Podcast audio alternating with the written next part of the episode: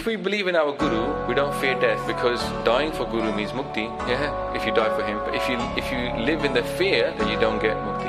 So Sikhi is about accepting that Maharaj is in charge and that we don't care. You only start to become a Khalsa when you give your head. Following that, what happens to you is none of your business. It's Guru's hukum, the moj. So Pargatio Khalsa, Paramatam ki moj. This is the moj of Akal Purukh Guru. That the world looks at these people and goes, Who are you? Where have you come from? Are you like some super alien beings that came upon this earth just to give us all freedom? We say, Yeah.